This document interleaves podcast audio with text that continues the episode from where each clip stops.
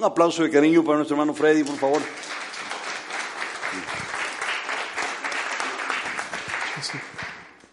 Hola, hola de nuevo. Bueno, realmente estamos, estamos contentos, ¿cierto? Cuando uno cumple años, creo yo que uno está contento, creo yo, ¿verdad? Hoy es una mañana especial hasta cierta edad. Hoy estamos contentos y celebramos que Dios ha sido fiel durante 12 años.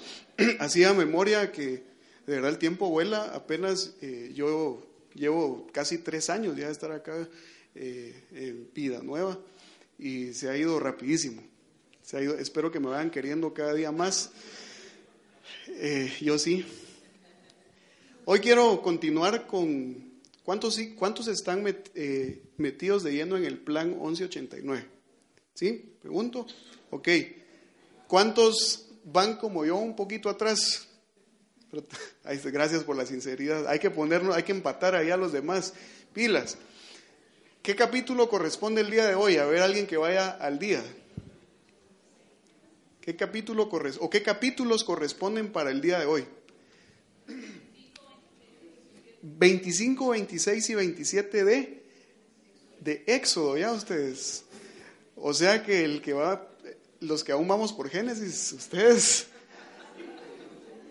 nuestro plan es, no es 1189, es por dos, multipliquémoslo por dos. Pongámonos pilas, vamos a, vamos a seguir hoy en el estudio de, de Génesis.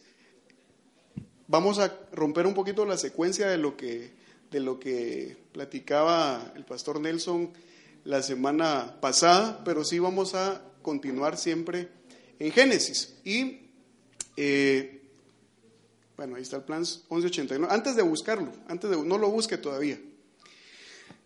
¿A cuántos les han ocurrido experiencias que ustedes dicen justo a tiempo?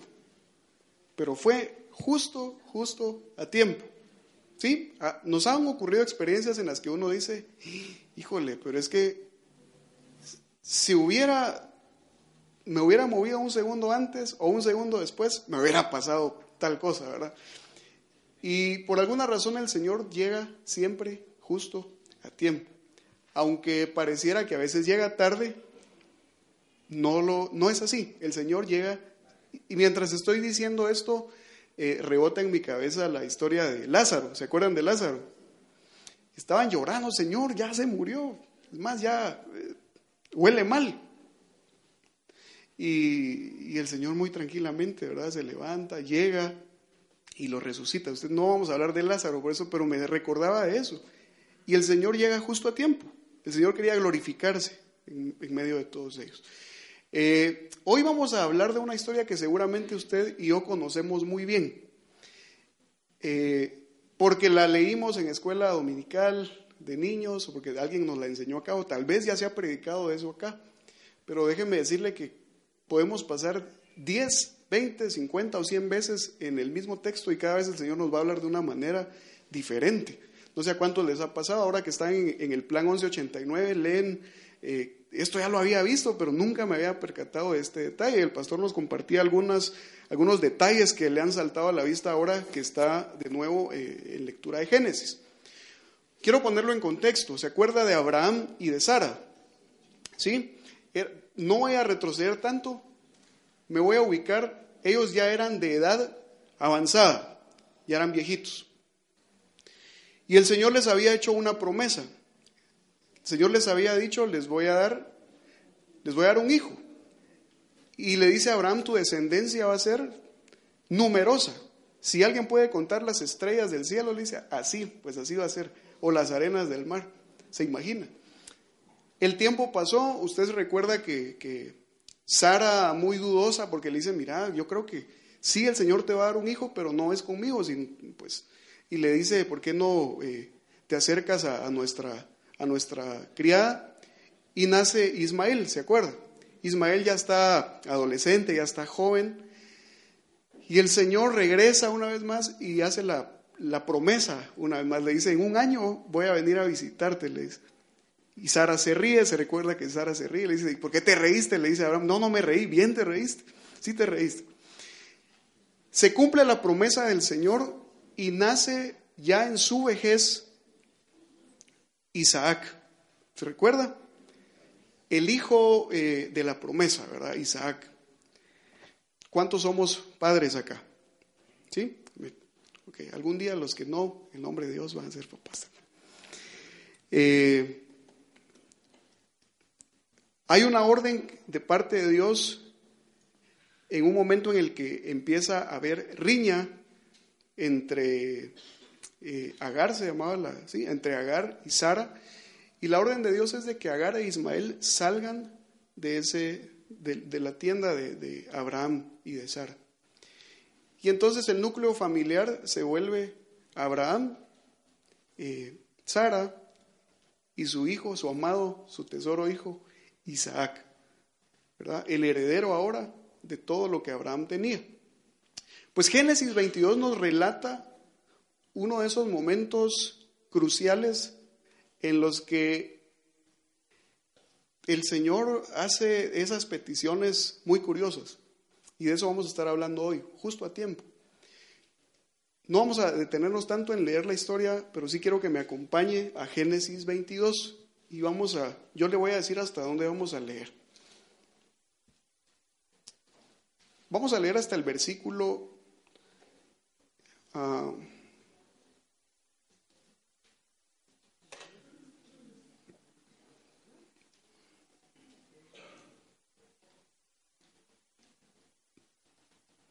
Ok, vamos a leer hasta el versículo 14.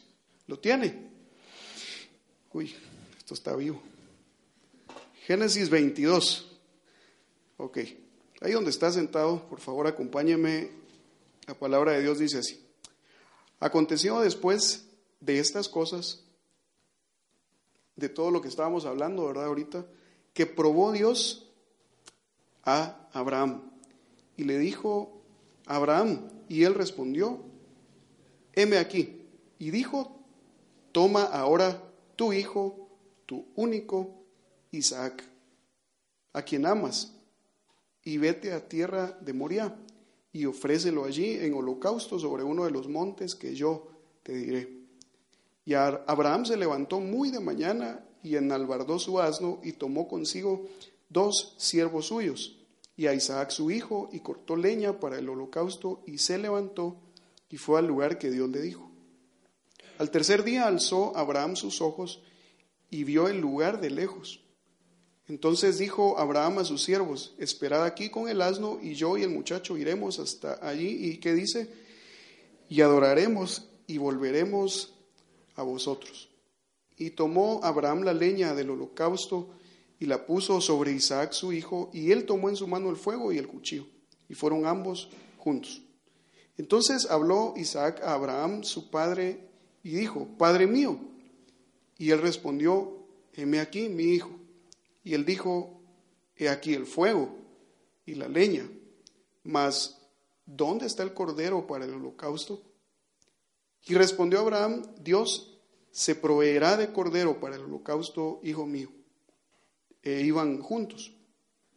Y cuando llegaron al lugar que Dios le había dicho, Edificó allí Abraham un altar y compuso la leña y ató a Isaac su hijo y lo puso en el altar sobre la leña.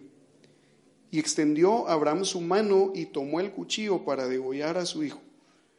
Entonces el ángel de Jehová le dio voces desde el cielo y dijo, Abraham, Abraham. Y él respondió, heme aquí. Y dijo, no extiendas tu mano sobre el muchacho ni le hagas nada, porque ya conozco que temes a Dios por cuanto no me rehusaste, tu hijo, tu único. Entonces alzó Abraham sus ojos y miró, y he aquí sus, a sus espaldas un carnero trabado en un zarzal por sus cuernos. Y fue Abraham y tomó el carnero y lo ofreció en holocausto en lugar de su hijo.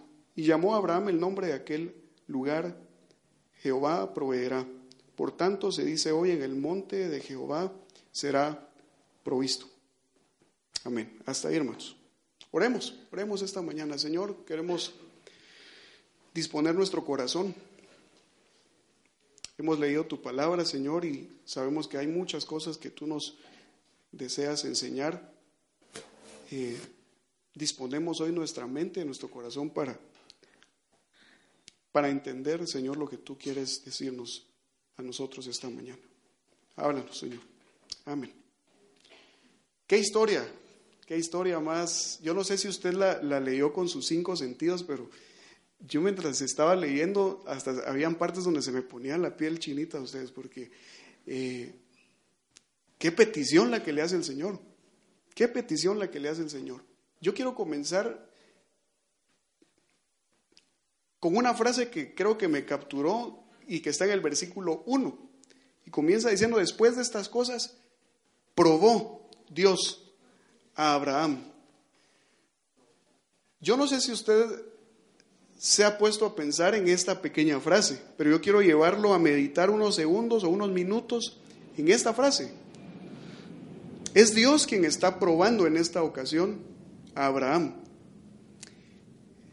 Eh, estudiando un poco e investigando acerca de esta palabra, porque me, pareció muy curioso que, que, Dios es quien esté probando a alguien, yo quiero eh, mostrarle que la palabra usada para probar en este texto es la palabra que originalmente, no sé cómo se pronuncia, pero se escribe así. Espero yo que se diga NASA, no es NAS, no creo que sea NASA. Y esta palabra es la que traducida en inglés es lo que conocemos como un test. Bueno, acá también se usa, ¿verdad? Vamos a pasar un test, una evaluación, o se usa también cuando nos referimos a probar la fidelidad de algo o de alguien, o para probar qué tan puro es algo o alguien. Esa es la palabra que se usa originalmente para este versículo. Así que si sustituimos esa palabra al inicio cuando decimos y probó Dios a Abraham, podríamos decir que evaluó Dios a Abraham. Esta palabra es usada también, por ejemplo, cuando un maestro decide evaluar a sus alumnos después de un curso.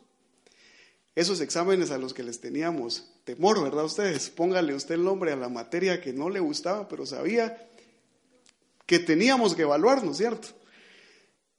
Y había un momento en el que todos en la clase, hoy es día de evaluación, hoy es día de examen, a sacar su hoja, sus papeles, y pues si había estudiado, nos iba más o menos, y si no, pues Señor, que se haga tu voluntad, ¿verdad? Pero es esta palabra la que, la que se utiliza.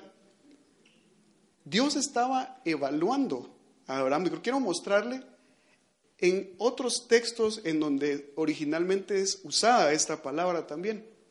Esta palabra es usada también en San Juan 8.6, en el caso de la mujer adúltera, ¿se acuerdan? Eh, Jesús llega y los fariseos le dicen, eh, empiezan a, hacerle una serie de cuestiones, y en el versículo 6 eh, nos deja ver Juan y dice, más esto decían, o sea, los fariseos, se utiliza otra vez la palabra ahí para, en nuestra traducción, probarle, ¿verdad? Le estaban probando para tener de qué acusarle, estaban probándolo para ver qué. Yo quiero que usted entienda el contexto de esta palabra para, para que veamos lo que estaba sucediendo entre el caso de Dios y Abraham. Esta misma palabra es usada en Romanos 12.2, cuando Pablo nos dice, no os conforméis a este siglo, sino transformaos por medio de la renovación de vuestro entendimiento para que comprobéis cuál sea la buena voluntad de Dios, agradable y perfecta. Y también me encanta, quiero cerrar esta primera fase con este versículo que para mí es quizás la guinda del pastel de esta palabra. Santiago 1.2 dice, hermanos míos, tened por sumo gozo cuando os halléis en diversas pruebas, en diversas NASAs, en diversas evaluaciones. Ahora, ¿qué? Me encanta Santiago porque, porque Santiago dice, hermanos, ustedes tienen que estar sumamente gozosos cuando se encuentren, no en una prueba, sino cuando se encuentren en diversas pruebas. ¿Y qué es algo diverso? A ver, ayúdenme. Variado, diferentes, de todos tipos, colores y tamaños. Hermanos, Ustedes tienen que estar gozosos cuando se encuentren en cualquier tipo de prueba. Y más adelante vamos a, seguir leyendo lo que, lo que dice Santiago. Pero es esta palabra la que usa Génesis 22.1 cuando dice, y Dios probó a Abraham. Entonces la pregunta de esta mañana, la pregunta del millón, eh, le prometo que el mensaje de hoy no es tan extenso, hoy es corto y vamos a ir al, al grano de una vez. ¿Dios puede probarme? Sí, sí puede probarme. La respuesta es un rotundo, sí puede probarme el Señor. Hablábamos con el pastor esta semana y hay tantos ejemplos en la Biblia de que Dios decide probar a sus siervos, a sus hijos. Si probó al mismo, a su mismo hijo Jesús, se recuerda, dice que el Espíritu del Señor llevó a Jesús al desierto para probarle. Y fue justo antes de empezar su ministerio. Así que si usted y yo somos hijos de Dios, eh, si no estamos en pruebas, preparémonos porque vamos a estar en pruebas. Y si estamos en pruebas, Santiago 1.2, gocémonos, gocémonos. Quizás es difícil entrar, ¿verdad? Un domingo, que imagínense, nos ha tocado, ¿cierto? Quizás yo les estoy diciendo, hermanos, cantemos y usted está con una gran prueba ahí abajo. ¿Puede estar gozoso el cristiano en medio de la prueba? Sí puede. Si la palabra del Señor nos dice que sí, sí podemos. Porque el gozo del Señor es nuestra fuerza. Entonces la pregunta es, ¿Dios puede probarme? La respuesta es un rotundo sí sí nos puede probar. Y yo quiero mostrarle rápidamente, bueno, dos casos. Dios puede probarnos en su voluntad directa. ¿Qué es eso? Que en su voluntad directa es que Dios decide probar a alguien como en el caso de Abraham. Dios decide probar a Abraham. Dios decidió probar a su hijo Jesús. Pero también Dios puede probarnos en su voluntad permisiva, que no es una prueba directamente de Dios, pero Él lo permite. Y seguramente usted ya está volando ahorita para el caso de Job. ¿Se acuerda del caso de Job? Está en Job 1.12. ¿Alguien podría leerlo, por favor? Job 1.12. ¿Sí? Allá.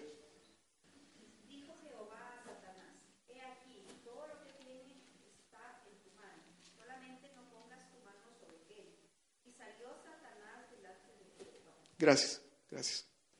Satanás llega y hace una petición para tocar todo lo que tenía Job. Y la prueba llegó a Job, quizás no directamente por el Señor, pero Él lo permitió. A eso es lo que nosotros conocemos como la voluntad permisiva de Dios. No era la voluntad directa de Dios, pero permitió la prueba hacia Job. Y yo quiero mostrarle un caso más. En el caso de Pedro, ¿Se acuerda de Pedro? Ese discípulo que tiene el carácter que quizás muchos de nosotros a veces sale el Pedro ahí, ¿verdad? Pero Lucas 22, 31 y 32, Jesús está anunciando que Pedro va a negarle. Jesús le dice, Pedrito, tú me vas a negar tres veces. Y está diciendo, no, no te voy a negar. mira, Pedro, sí me vas a negar. Sí me vas a negar. Lucas 22, 31 y 32. ¿Alguien lo tiene que quisiera leerlo?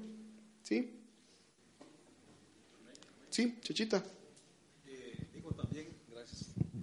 Dijo también el Señor, Simón, Simón, he aquí Satanás os ha pedido para zarandearos como a trigo, pero yo he rogado por ti, que tu fe no falte. Y tú, una vez vuelto, confirma a tus hermanos. Yo cuando estaba leyendo este caso y el de Job, eh, debo decirle que caí en cuenta de algo que a veces como cristianos estamos eh, como muy ajenos.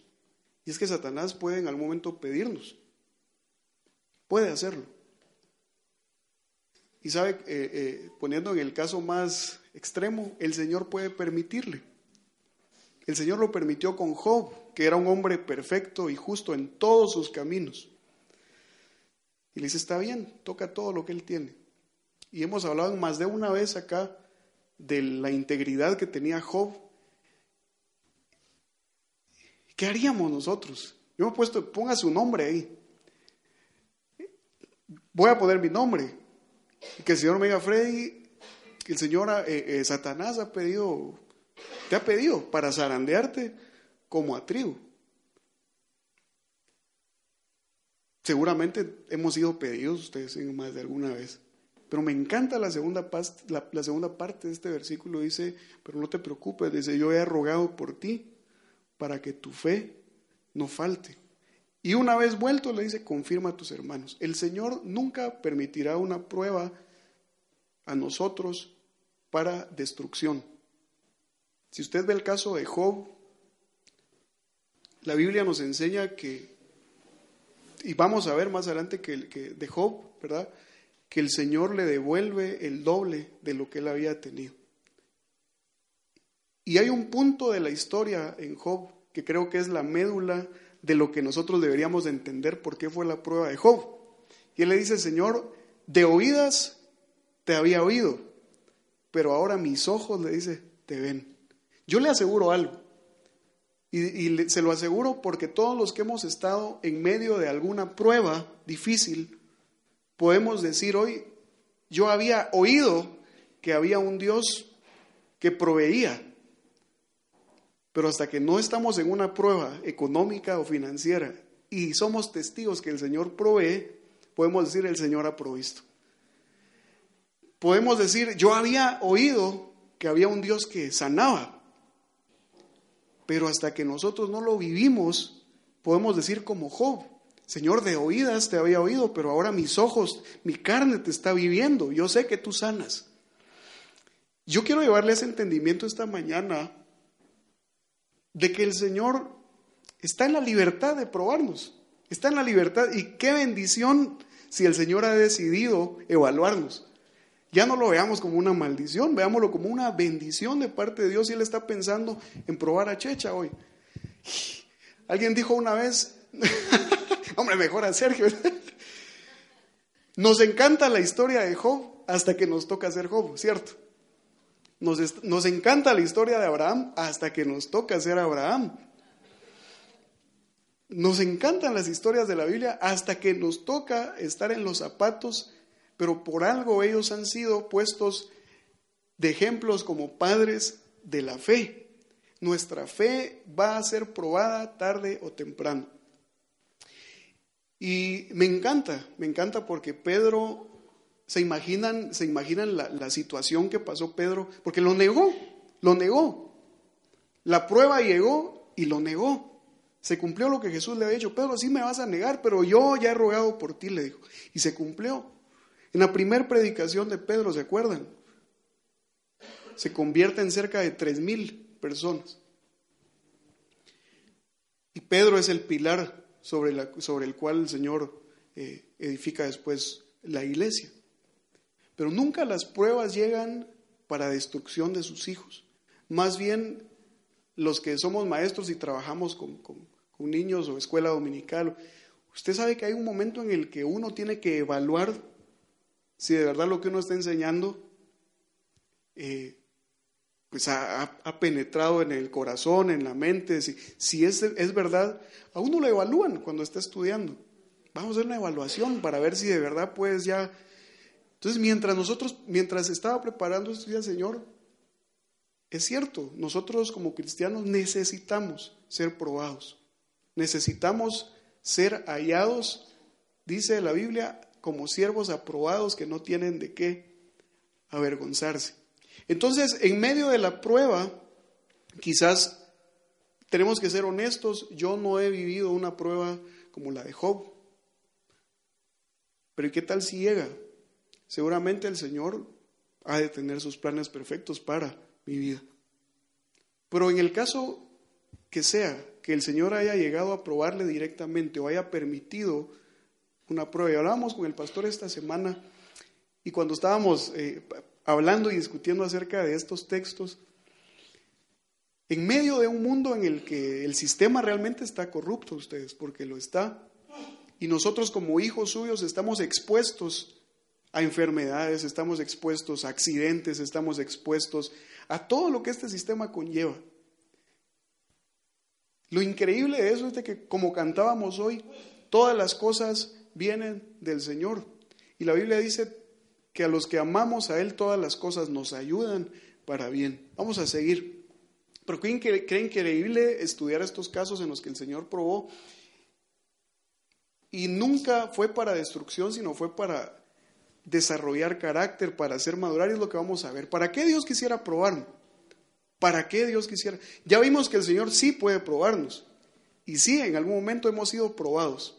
Ahora la pregunta es, ¿cómo hemos sido hallados? ¿Será que hemos sido hallados aprobados? Tal vez hay clases que nos ha tocado repetir, ¿verdad? Eh, a mí me ha pasado, y ahora que estaba preparando esto, digo, sí, el Señor me aprobó varias, varias veces en algo que tal vez no he aprendido. No he aprendido. Pero ¿para qué Dios quisiera probarme? Para afirmar e incrementar mi fe. Y vamos a leer 1 de Pedro 1, 6, 7. Acá está en la pantalla. Dice así. En lo cual vosotros os alegráis, aunque ahora por un poco de tiempo, si es necesario, tengáis que ser afligidos.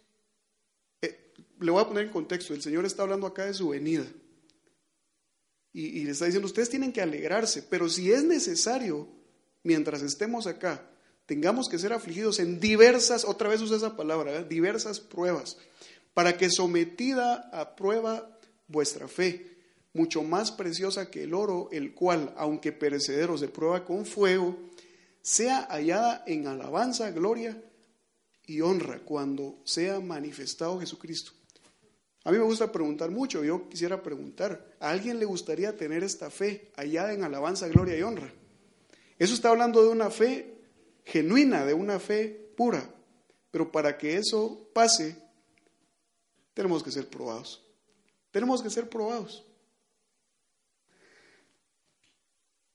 Y no es, y no es grato. El momento de la prueba quizás pareciera ser a nosotros un momento muy duro y muy difícil. Y pareciera que a veces no, no vemos la solución, no vemos la salida.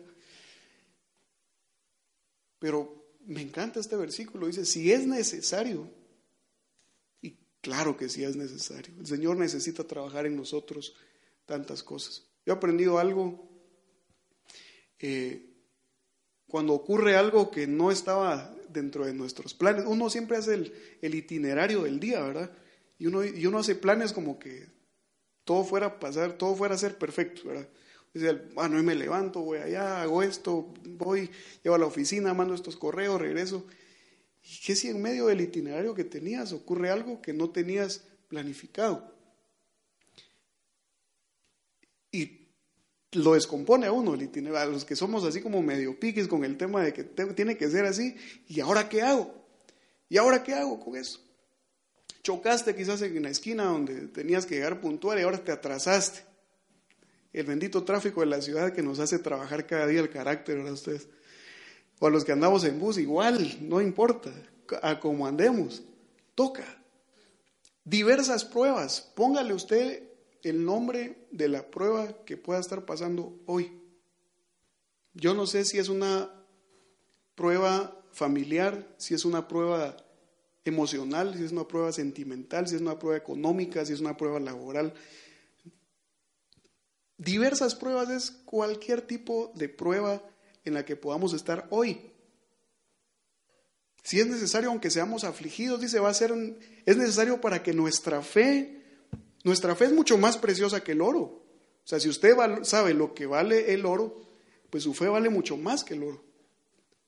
Y si usted quiere tener una fe genuina, una fe que usted diga, este sí es oro puro, vea, si usted quiere tener una fe de ese, de esos quilates necesita ser probado.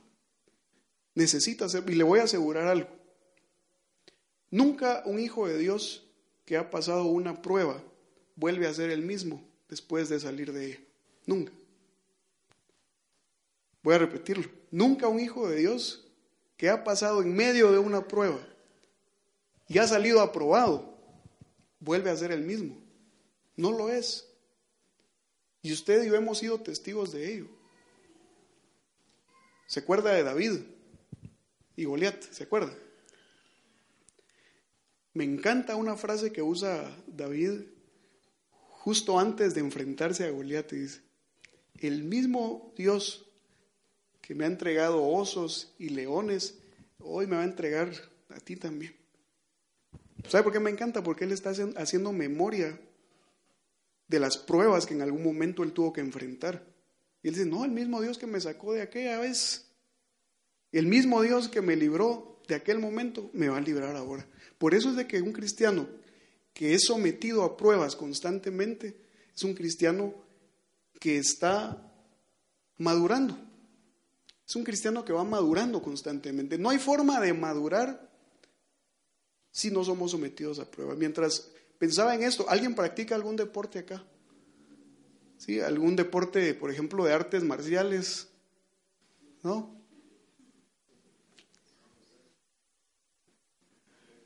No hay nadie que se llame Neto acá, ¿verdad?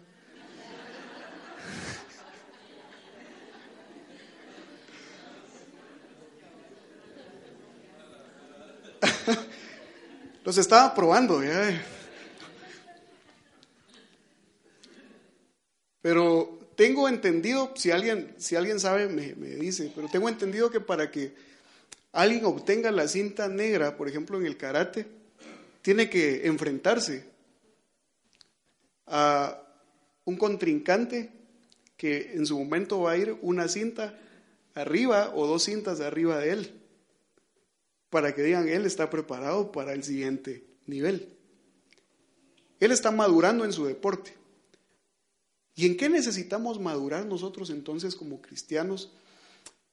Pienso, pienso en, en Pablo cuando les decía, creo que eran los Gálatas, dice, yo les tengo que hablar todavía con palabras como que fueran bebés. Tengo que darles leche cuando ustedes ya tendrían que estar comiendo alimento sólido, les dice él. Eso es madurez. Eso es madurez. El Hijo de Dios y el cristiano es anormal que permanezca todo el tiempo bebé. Yo me doy cuenta con mi hijo, por ejemplo, que yo creo que en un par de años va a ser más alto que yo. Yo no soy tan... Pero él va creciendo y está madurando.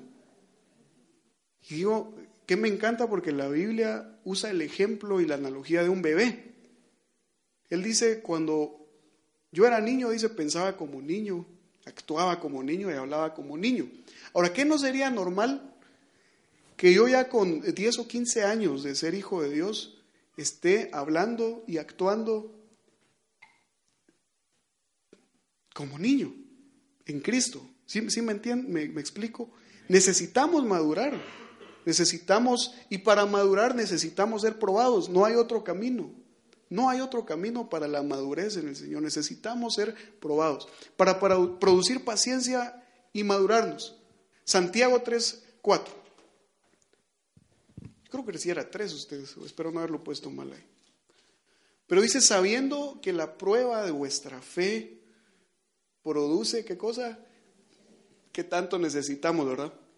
Mas tenga la paciencia su obra completa para que seáis perfectos y cabales sin que os falte cosa alguna.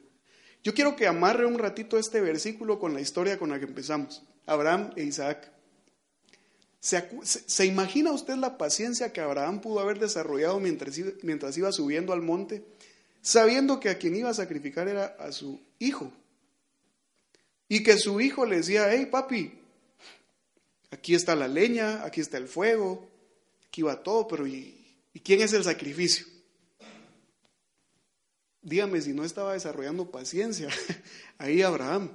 Abraham estaba desarrollando yo no sé qué cosas, pero estaba siendo un hombre perfecto, casi perfecto. Cuando la Biblia, se nos ha enseñado que cuando la Biblia usa la palabra perfecto, se refiere a madurez, para que seamos maduros y cabales. Como cuando usted va a la tienda y compra cinco libras de azúcar y usted dice, ah, esta bolsa ya no viene cabal, ¿verdad? Eso. Nosotros necesitamos ser cabales, ser correctos, ser íntegros, necesitamos madurar. Pero quiero imaginarme en ese momento el carácter que estaba desarrollando Abraham hacia el sacrificio que tenía que hacer. Y me encanta la fe de Abraham, no por gusto está dentro de los padres de la fe. Porque él desde un inicio dice, espérennos acá, les dice a sus, criados, vamos a ir allá y adoraremos y volveremos. Y el Señor no le había dicho que iba a proveer, ¿o sí? No le había dicho. Dios va a proveer, decía él, Dios va a proveer, Dios va a proveer. Amarra a su hijo y Dios no le ha hablado. Pero Dios va a proveer. Está a punto de degollar a su hijo, así dice la Biblia. Toma el cuchillo en su mano y está a punto de degollarlo.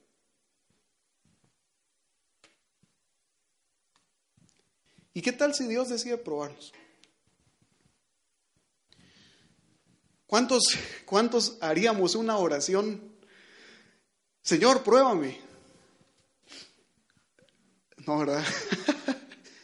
Regularmente el Señor, eh, bendíceme, Señor, dame, Señor, ayúdame, Señor.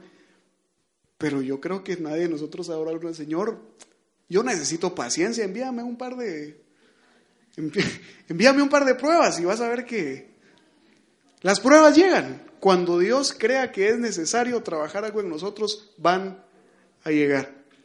Así que si hoy está atravesando usted alguna prueba, yo quiero decirle, siéntase dichoso y siéntase gozoso, siéntase contento. Yo quiero terminar con este pensamiento. Yo dije que no iba a hablar tanto. No llamemos prueba a lo que es consecuencia de una mala decisión. Eso sí, eso sí. Hay pruebas, mire, hay, hay actos que nosotros mismos hemos, hemos buscado. Nosotros mismos hemos, eh, de alguna manera, somos humanos, tomamos malas decisiones y hay consecuencias de nuestros actos. Sin embargo, las pruebas de parte de Dios sí van a llegar. No olvides que si Dios te está probando, es para sacar lo mejor de ti. No te desesperes, Dios proveerá como lo hizo con Abraham, justo a tiempo. Eh, yo quiero terminar esta mañana poniendo el cuadro de Abraham. El final de la historia del cuadro que estábamos viendo hoy es increíble. Dios le habla y le dice, detente Abraham, no lo hagas. Yo ya me di cuenta, yo ya me di cuenta que, que de verdad me amas, porque no me has negado ni a tu propio hijo desata a su hijo y ve que por allá está un cordero enredado por los cuernos y, es el sustituto ahora de, de, Isaac, cuadro de lo que el Señor ha hecho por nosotros, cordero perfecto para el sacrificio. Pero Dios va a proveernos justo a tiempo, no nos desesperemos. Yo sé que en medio de la prueba y en medio de, de la dificultad es muy fácil eh, renegar, es muy fácil condenar a otros, es muy fácil preguntar, Señor, ¿y por qué esto? Cámbiale a esa pregunta y diga, Señor, ¿para qué? ¿Qué es lo que quieres enseñarme a través de esto?